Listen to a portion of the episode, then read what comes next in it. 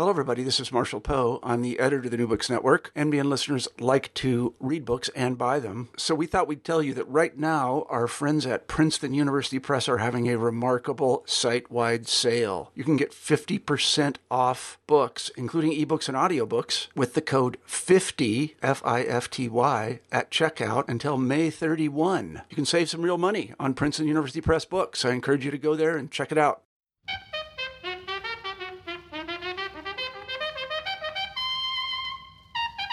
Hello, everyone. Welcome to New Books in African Studies, a podcast channel of the New Books Network. My name is Esperanza Brizuela Garcia, and today I will be talking to Dr. Jonathan Earle about his 2017 book, Colonial Buganda in the End of Empire Political Thought and Historical Imagination in Africa, published by Cambridge University Press as part of the African Studies series. Dr. Earle is Assistant Professor of African History and Chair of the African and African American Studies program at the Centre College. Dr. Earle, welcome to the podcast. Thank you. Thank you for having me.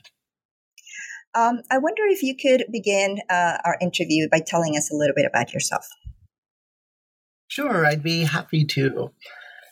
So, my interest in Eastern African history emerged as an undergraduate where I completed a couple of studies abroad in um, East Africa, one in Kenya, the other in Uganda. My summer abroad in Uganda, and this would have been in the early 2000s, um, coincided with a period in Uganda's political history when communities um, in eastern Uganda, communities in Teso land, where I was spending large amounts of time, we're still living in the displacement camps after the Ugandan Bush War and the LRA insurgency in northern Uganda. But I was also spending large amounts of time throughout the kingdom of Buganda in southern and central Uganda.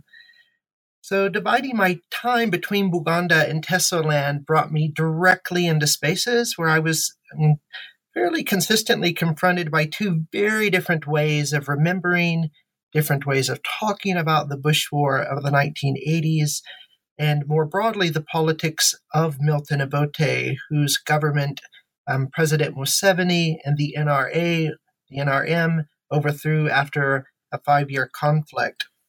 So, for Teso communities, generally speaking, um, they had been powerful supporters of the Milton Obote government. Ganda patriots, royalists in southern Uganda, by contrast, very much saw Obote as a destroyer of their ancient, um, powerful monarchy. So these competing perspectives raised for me, you know, lots of different questions. Um, how does public memory work? How do religious ideas and religious experience influence um, how people tell tell their stories, their biographies, um, and more broadly, how religion um, impacts how communities tell and write histories of violence um, and how those histories and stories become standardized and circulated. So, um, after graduating, um, I returned to Uganda for a couple of years, which provided me um, an opportunity to begin formally studying both Luganda and Ateso. And that really became the foundation that I built upon when I decided to do a PhD in African history um, at Cambridge University where I went to study under Derek Peterson and a cohort of Eastern African historians um, that would have included um, John Lonsdale and um, John Iliffe. Good. So that's, yeah, this is kind of how it all started. and, and, so from there, you know, how do you came to be interested in this particular project? What was the genesis of this project in particular? Sure. When I began my PhD, I actually thought I was going to write a history on Anglican politics in early colonial Buganda. And I spent a better part of the first year of my doctoral research working in the institutional archives of the former British Empire, um, spending large amounts of time in the British National Archives in Kew, um, various archives throughout London, Cambridge, Oxford, Birmingham, um, but by the end of that first year, right before I headed out for a year of field work, um, I had identified a number of political careers that were not really significantly active in the earlier colonial period, but were more active in the 1950s. And these biographies, this particular um, group of activists um, captured my attention. Um, and it's these activists that would eventually form the chapter structuring of the PhD theses, and then um, in time the revised manuscript for um, the book. Um, and I think what happened once I when once I reached Uganda, I pretty quickly set about trying to see if I could find um, track down any of the private papers that might have been left by these activists. Um, and my hope was that these um, private papers would allow me to move beyond the framework of the institutional archives um, and um, which were mostly in English, and um, and with this into kind of vernacular debates that were happening in the Kingdom of Buganda in the 1950s. Um, and I was able to find um, private sources for a number of the activists that I had in mind. Ignatius Musazi, who was uh, the founder of Uganda's first trade union and first political party, the Uganda National Congress. Um, a moderate Protestant by the name of Eridadi Mulira, who um, had been instrumental in drafting Uganda's independence constitution and whose career was confronted with numerous obstacles, including um, exile in the late 1950s. And the Muslim intellectual Abu Bakr Mayanja, um, whose career was kind of at the center of debates about royal patriotism, national politics, and the role of Islam in the state in the 1950s. Um, and then a public healer by the name of Chibuka Chiganira, who had orchestrated a number of high profile political demonstrations in the mid 1950s. And I think finding these private collections um, in many ways um, began to complicate for me a lot of the kind of the secondary literature that I had read up until that point, and that these private papers began to show just how complicated were complicated and pluralistic were the um, political and historical visions circulating in Buganda in the 1950s. Good. And I, actually, I wanted you to tell us a little bit about that particular uh, part of the, you know, that particular goal in the book, uh, because I think it's it's, um, and that's one of the parts that I found more interesting. You know that uh, you really do manage to sort of try to break away from um, these nationalistic histories or histories of nationalism, where there seems to be like a an African side and a European side, and uh, they don't necessarily seem to speak to one another or, or even they're well defined. And, and I think one of the things that you demonstrate with test tax is that, that those distinctions um, don't quite actually work once we look at the evidence. So can you tell us a little bit about that historiography, how that historiography gets complicated by, by, uh, by the stories that you tell about these men? Yeah, absolutely. So each of these activists um, came from very different regions in the larger body politic that was Buganda, that was colonial Buganda. Um, so Benedicto Kiwanuka, for example, who was Uganda's first elected prime minister, came from a section um, in in western Buganda called Buddu.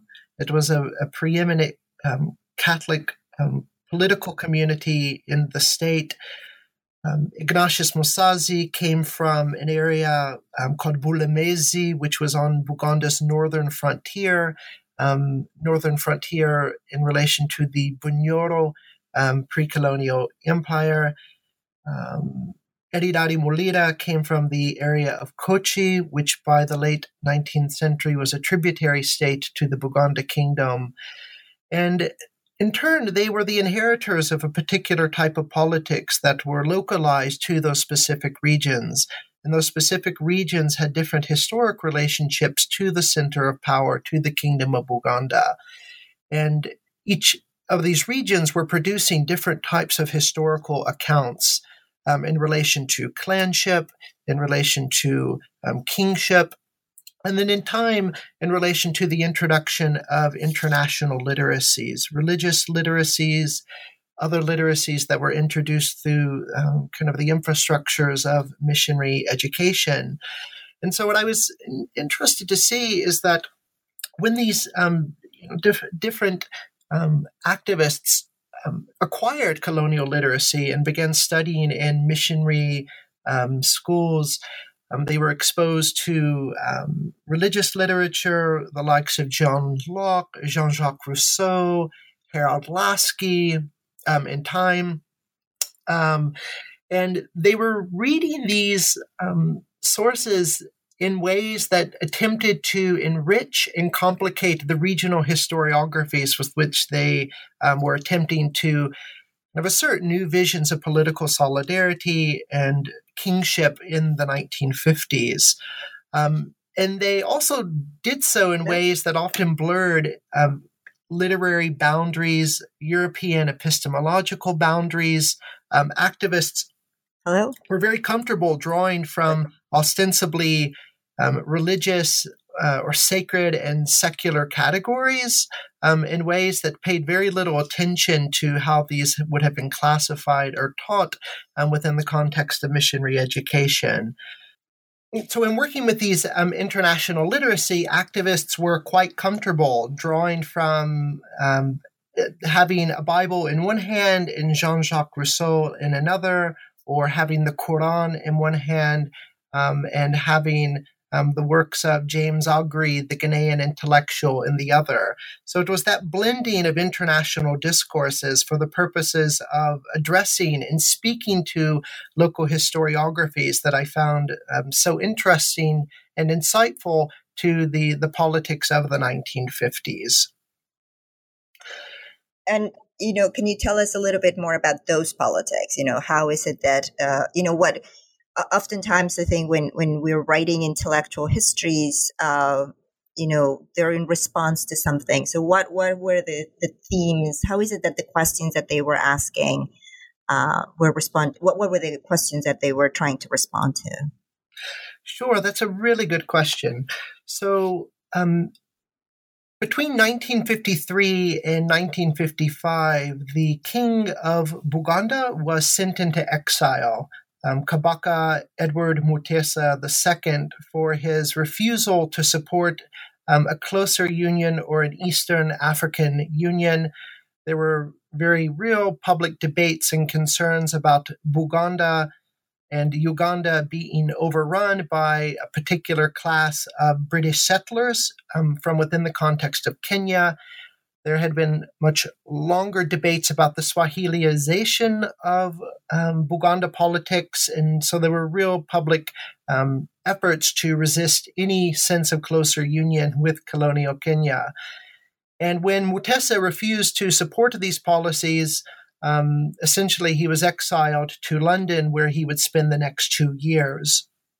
Um, when he was exiled, Kabaka Mutesa was not a particularly popular king in Buganda. He found himself enmeshed in a number of uh, marriage controversies of the period um, and was seen to be very much in alignment with British policies in the region in a number of contexts. Um, this all changed with Mutesa's exile.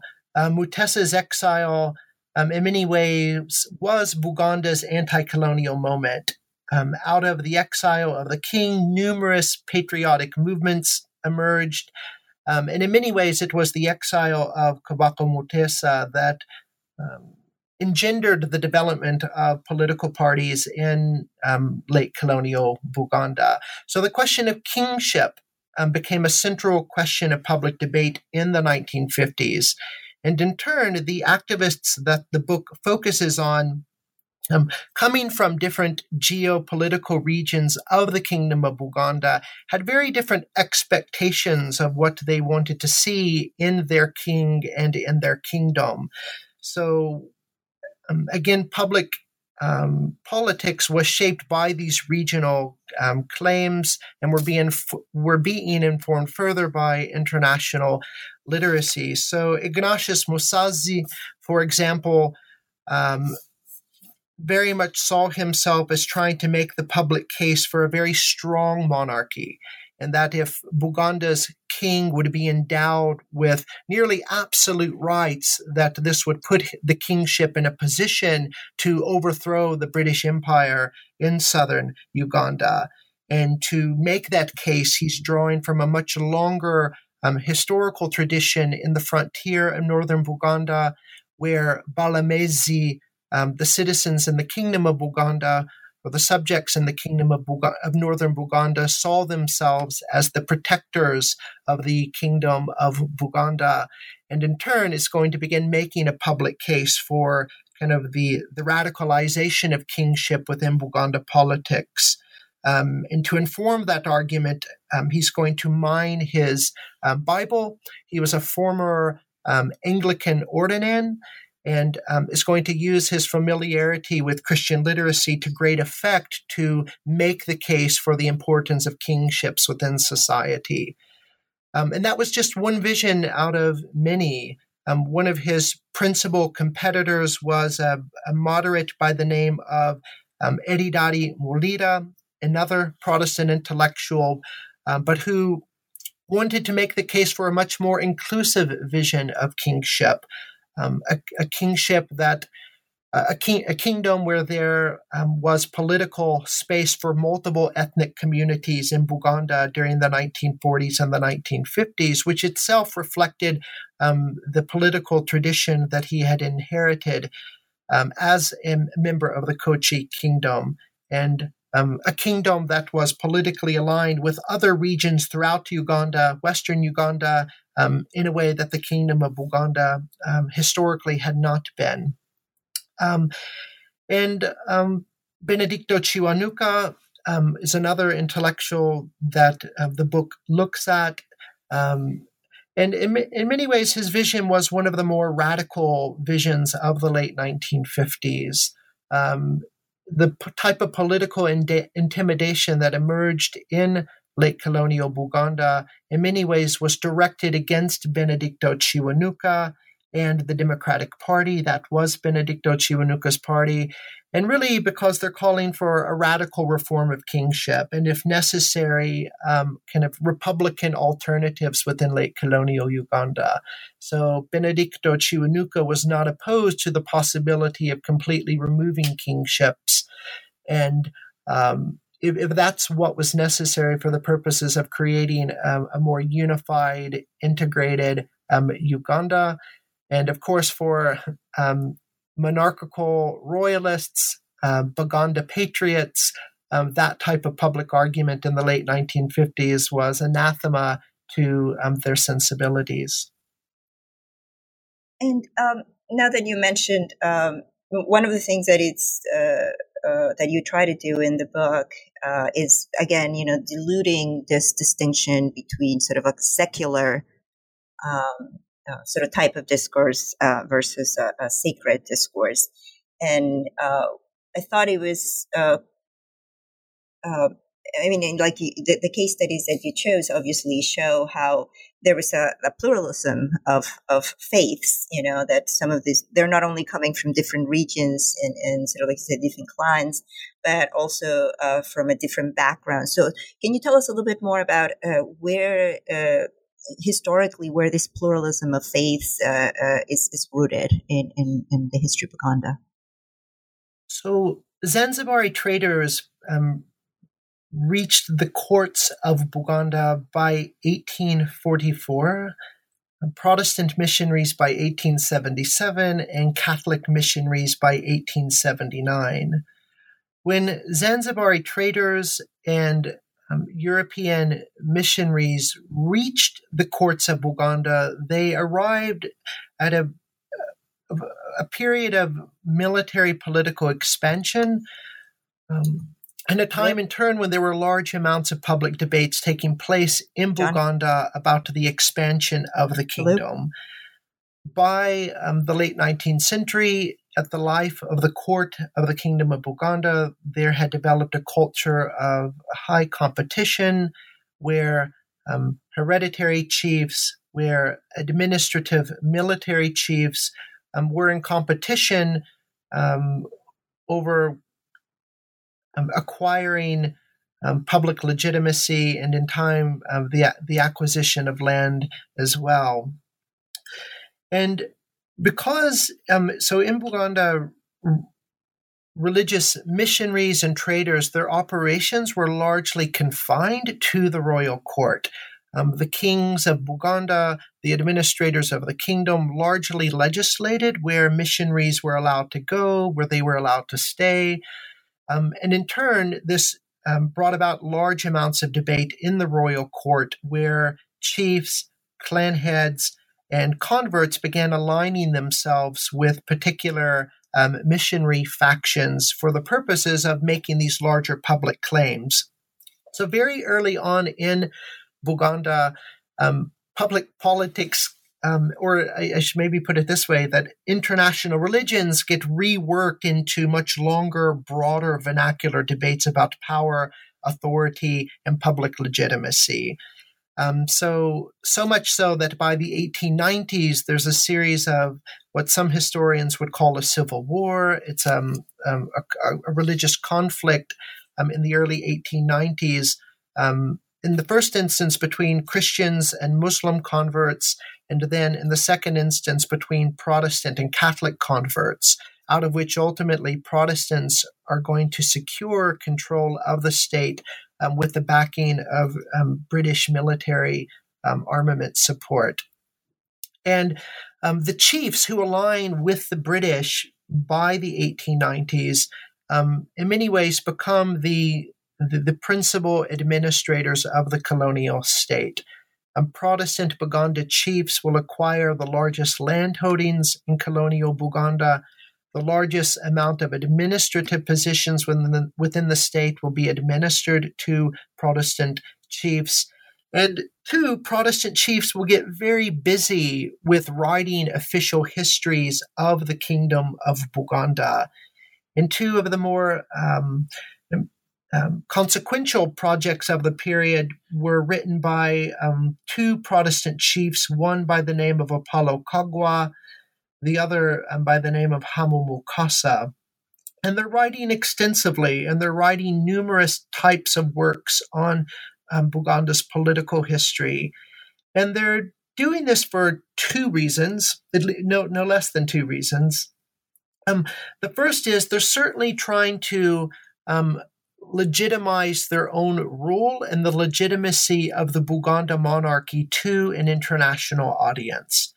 Um, they're trying to show um, British administrators that the Kingdom of Buganda, like Great Britain, ostensibly has a powerful ancient monarchy that had governed society long before the British um, stepped foot um, on Eastern African soil. And at a second level, they're in many ways trying to make um, assertions of political legitimacy within the uh, kind of the interior interior moral economy of Buganda politics.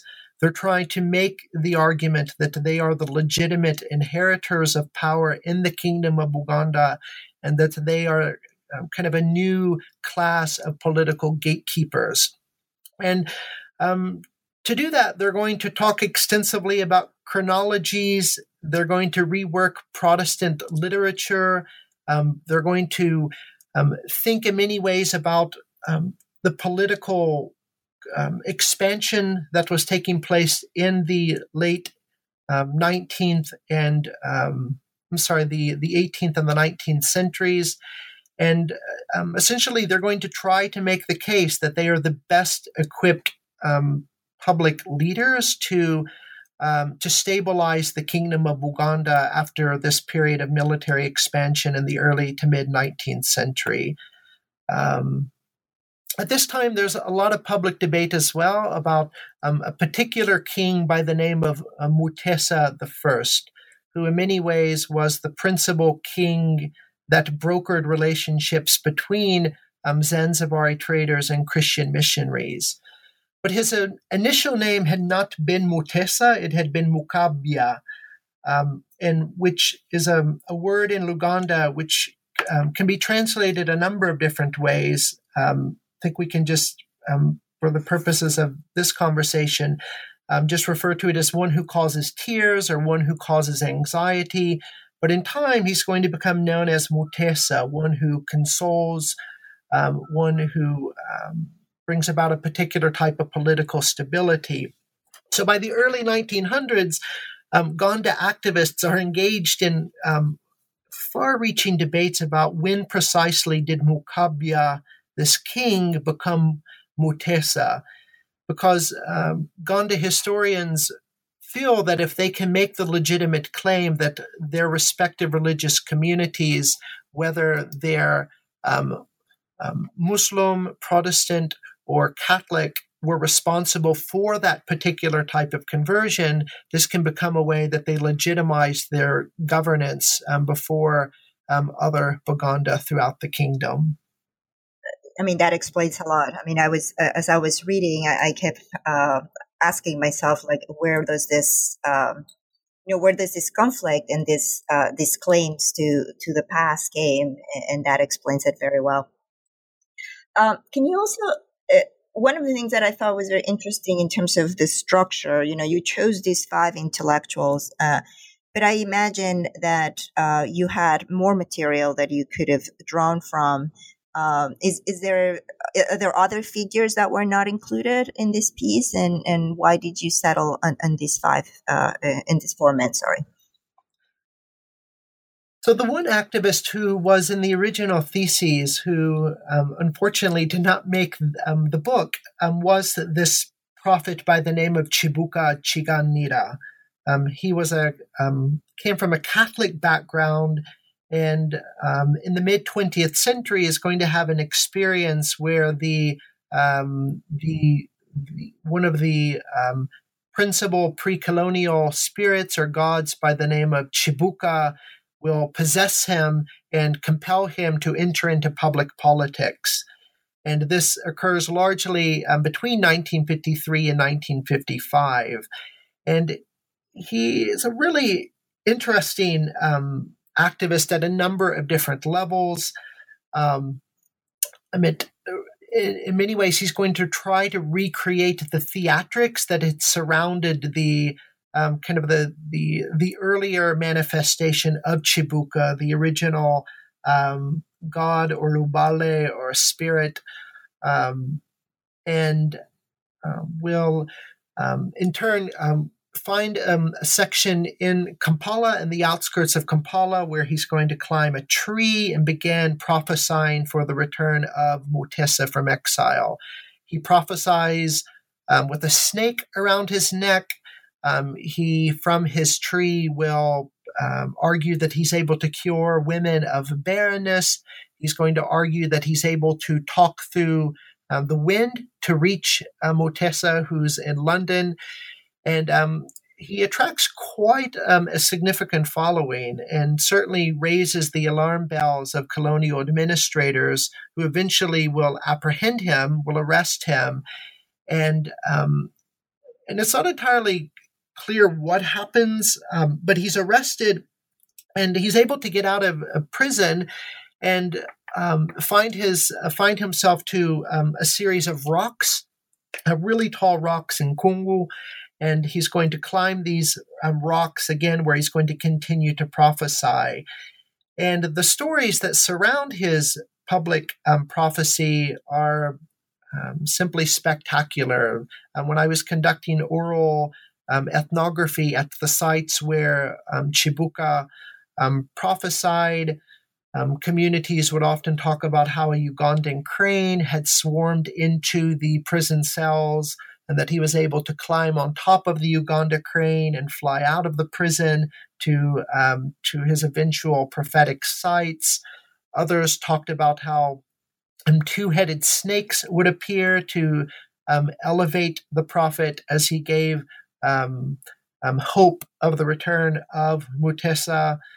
Um, and um, so, and what's also interesting about Chibuka is that it wasn't that it was also educated elites who were very interested in his career um, and in his activism. Um, there's a, a, series of negotiations in 1954 and 1955 um, where the terms of the return of the king are stipulated, and some of the um, um, leading participants in the um, negotiations, these are called the Namirembe negotiations, are going to go and frequent the sites where Chibuka is um, offering his prophecies, and it, this causes a large amount of controversy um, amid the committee, who kind of saw themselves as the exemplars of a particular progressive um, Christianity that wanted nothing to do ostensibly with this um, this prophet.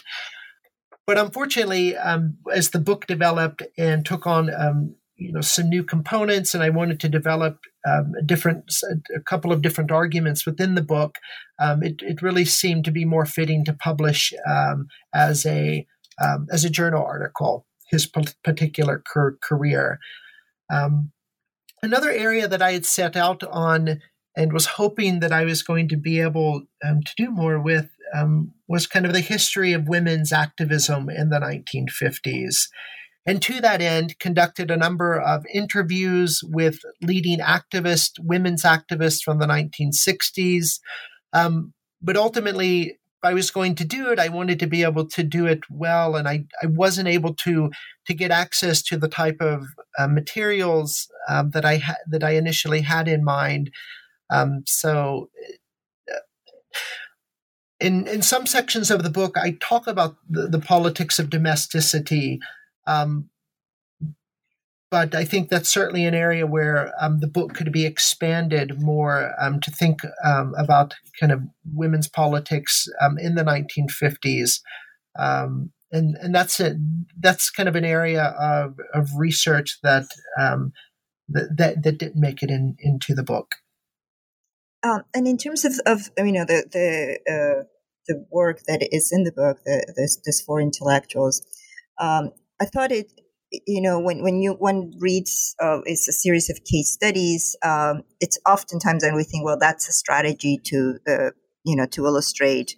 Um, this plurality, uh, but I think also y- y- you actually are able to connect them very well. You know, like it, it, it, it, they don't read like a disconnected set of case studies. They they they, they seem like they're part of of larger debates. Um, so, uh, can you just tell us a little bit more? You know, we talked. You, you already talked about the the debate about kingship, um, but you know, the, this notion of how to the, the problem of how to make uh, this society, or at least the, the political culture, more inclusive, uh, is one of them. You know, in the debates about citizenship um, and then you know the the uh, the, the contributions uh, that come from the uh, from both from the Catholic front and, and from the Muslim front uh, to sort of counter uh, to respond to, to, to like you said this sort of uh, dominion that the Protestant politicians had had. So can you tell us how you ma- how how you weaved this actually much more um, unified story, you know, uh, than one would be led to believe when, when, when we hear case studies. I wanted to be able to show and to illuminate a, a very real conversation and the conversations that were taking place. And um, the intellectuals or the activists um, who are featured in the book were very much in conversation with each other. Um, they were at public rallies together for different reasons on different occasions um, at different times, again, for different reasons. They're writing letters from time to time to each other. Um, they're reading about each other in the Luganda and English press. Um, and in many ways, are trying to navigate similar types of constituencies, um, rural communities, um, clans, um, in some instances, they all go through similar um, educational institutions. So there was a certain, um, I don't think camaraderie is quite the right word, but certainly um, um, within the kind of the interiority of Ganda politics, there um, was this lively debate that was taking place where they were trying to contest public space. Um, and so, in many ways, this compels them to have to address questions and to debate mm-hmm. authority as it's being articulated by different factions and different communities um, in the 1950s.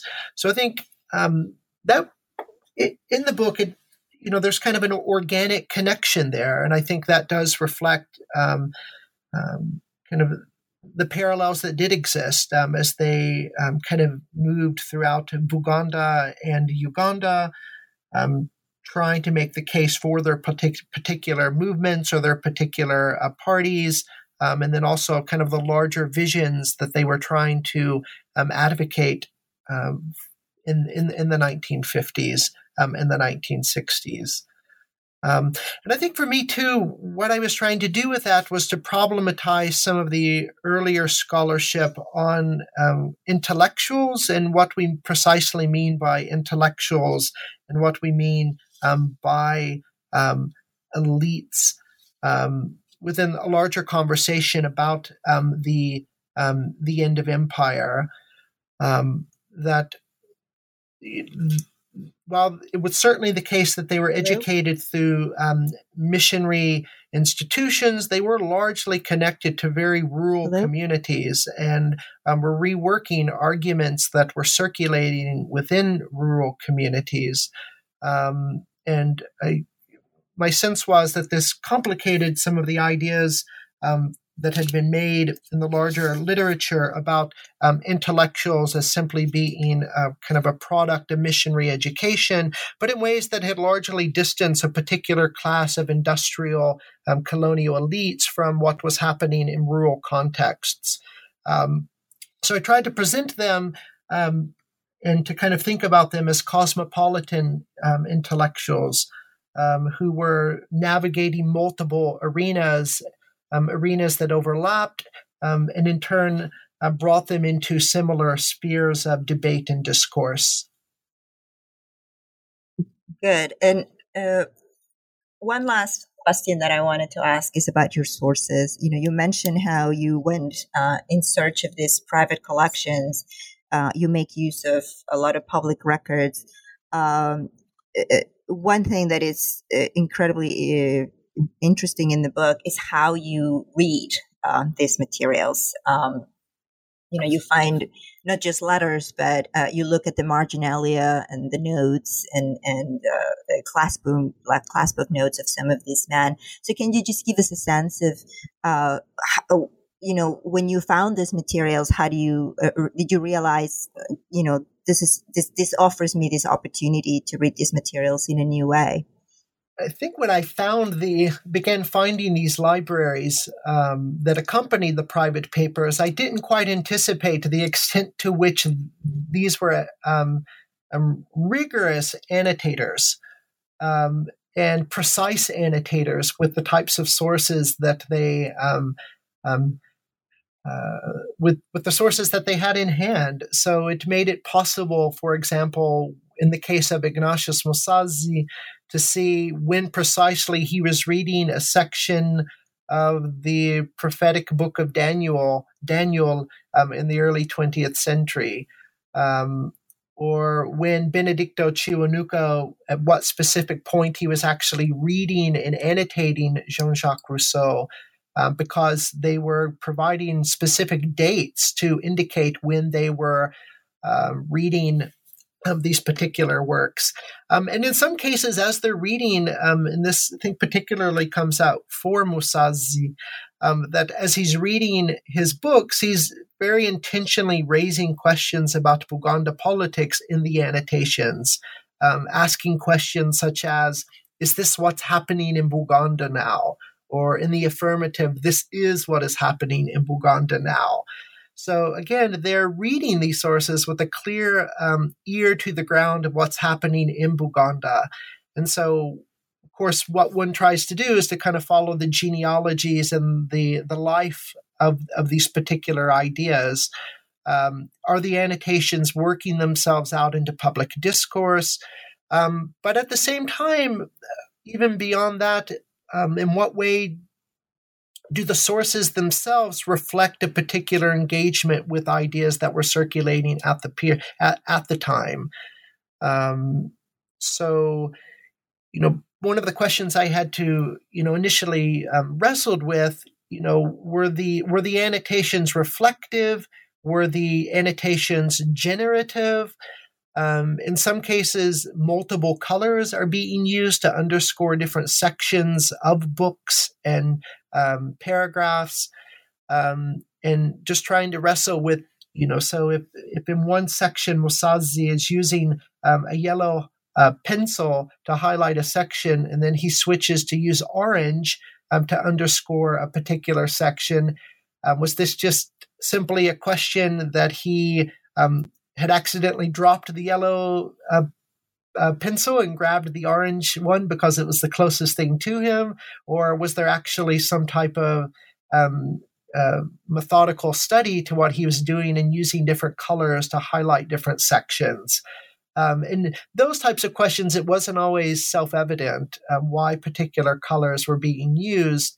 Um, but it was certainly a, um, a question that I, I, wanted to, to think about and, and, and, continue to think about. What do we as historians do with not only kind of the um, the text of marginalia and kind of writing in marginalia, but also the aesthetics of marginalia as well, um, from color coding to the drawing of patterns.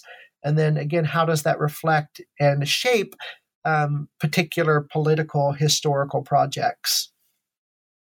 And, and how do you see that? I mean, I, uh, uh, like I said, sometimes we, we read intellectual history and it is not always clear how these ideas translated into events or decisions.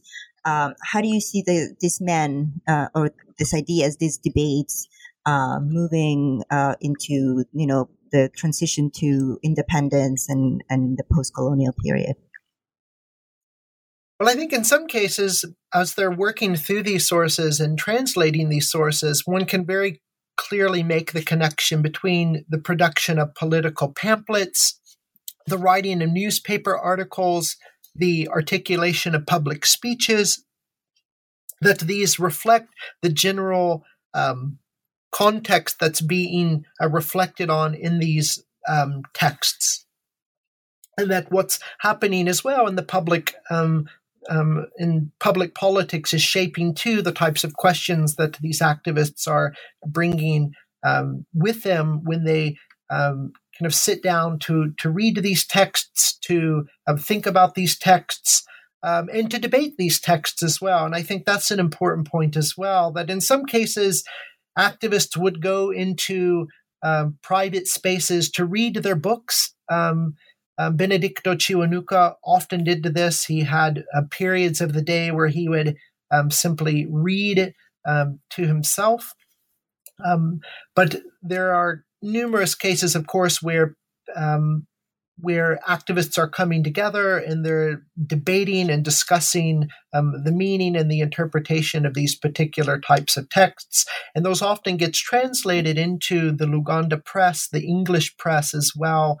Um, so, you know, again, what to do with the question of kingship in the uh, the Hebrew Bible or the Old Testament, um, for example. And of course, activists in the 1950s had very different ways of thinking about the uh, kind of the question of, let's say, King David, um, and whether um, what in you know to what extent does the Bible try to condone kingship as opposed to um, overtly criticizing kingship um, in ancient um, Palestine? So those types of questions were again circulating widely in the Luganda press and um, in the public um, in in the public sphere. Yeah, this is uh, uh, very very interesting. Um, and well, I think I've taken quite a bit of your time so far. Uh, before we have to go, could you let us know um, what are you working on right now? So I'm working on three um, projects right now um, with um, three colleagues. I'm currently working um, working on an edited volume on the decolonization of Uganda studies. This is um, kind of a part of a larger way of, of thinking with and uh, interacting with larger debates in the academy right now on the decolonization of the curriculum. Um, second, with Jay Carney, my colleague Jay Carney, who is at Creighton, um, we've just completed a manuscript on the history of Benedicto Kiwanuka, who receives one chapter in um, the book that we've been discussing. But we use in this um, second book Benedicto Kiwanuka's career to rethink the politics of intimidation in 1950s Uganda. Um, and with that, this, in many ways, is a, project about how the martyrdoms um, that took place in the 1890s and the 1880s continued to shape public political debate throughout colonial Buganda. And certainly uh, by the late 1950s and the early 1960s, there are extensive debates about the martyrs um, of um, early colonial Buganda. And so the book uh, kind of investigates what was at stake in the standardization of particular ways of thinking about the Catholic martyrs, the Protestant martyrs, um, and um, Muslim martyrs as well. Um, and what makes the martyrdom so interesting in Buganda is that community members from multiple parties are going to be killed um, by um, Buganda's kings for um, their disloyalty to the state. So, in turn, multiple religious communities in Buganda had something at stake in kind of these public debates over martyrdom and how that was shaping anti colonial discourse in the 1950s. Um, and we're also trying to show in that in that book just the multiple Catholic visions that circulated not only in Buganda but throughout um, Uganda more broadly. So um, this first book, the one that we've been discussing, is comfortably situated in many ways um, within Buganda. This um, this um, new this this new book um, is much more engaged with um, kind of uh, the making of modern Uganda and the politics of modern Uganda. And the final project that I'm working on, um, very early on, um, still a lot of work to do on it, um, is a it's a project on the global circulation of Eastern African political discourse. Um, and what I'm I'm specifically trying to do in this third um, this book project is to um, think about how Eastern Africans impacted the emergence of political discourse in Great Britain and the United States on the eve of the First World War. And to do that, I focus on the political, um, we'll focus on the political careers of uh, Winston Churchill and Theodore Roosevelt, both of whom had uh, extensive um, journeys in Eastern Africa in 1907 and 1909, respectively. Um, so, for example, if we were to think just about Roosevelt, um, Roosevelt visits Eastern Africa shortly after he served as president between 1901 and 1909. Um, he um, he's going to visit Uganda in Eastern Africa at a time that the Republican Party was being divided by white supremacy organizations, including the Lily White movement which sought to unravel liberal reforms following the American Civil War. Um, and Roosevelt's time in Eastern Africa seems to problematize his understanding of Jim Crow laws, of racial hierarchies in the United States, on which he had largely been silent during his presidency. So, Roosevelt, after he leaves Eastern Africa, um, he's compelled to leave the Republican Party and runs um, for a third term um, as an independent candidate. So I kind of um, use that in the larger case studies in, in the project to think um, kind of about the emergence of ideas of progress, civilization, and again, how Eastern African intellectuals were impacting um, these international discourses. Well, I can't wait for that one. That sounds uh, very, very interesting, challenging, but um, it definitely sounds very worthwhile. Um, well, thank you so much for joining us today. Um, uh, this was uh, Dr. Jonathan Earle uh, talking to us about his project, uh, his most recent book, Colonial Buganda at the End of Empire uh, which, by the way, has is a finalist uh, for the Bethwell Ogot uh, Prize, which is offered by the East uh, African Studies Association for the best book in East African Studies. So, thank you so much, uh, Dr. Earle. We look forward to having you here in the podcast again to discuss some of your new books. Thank you.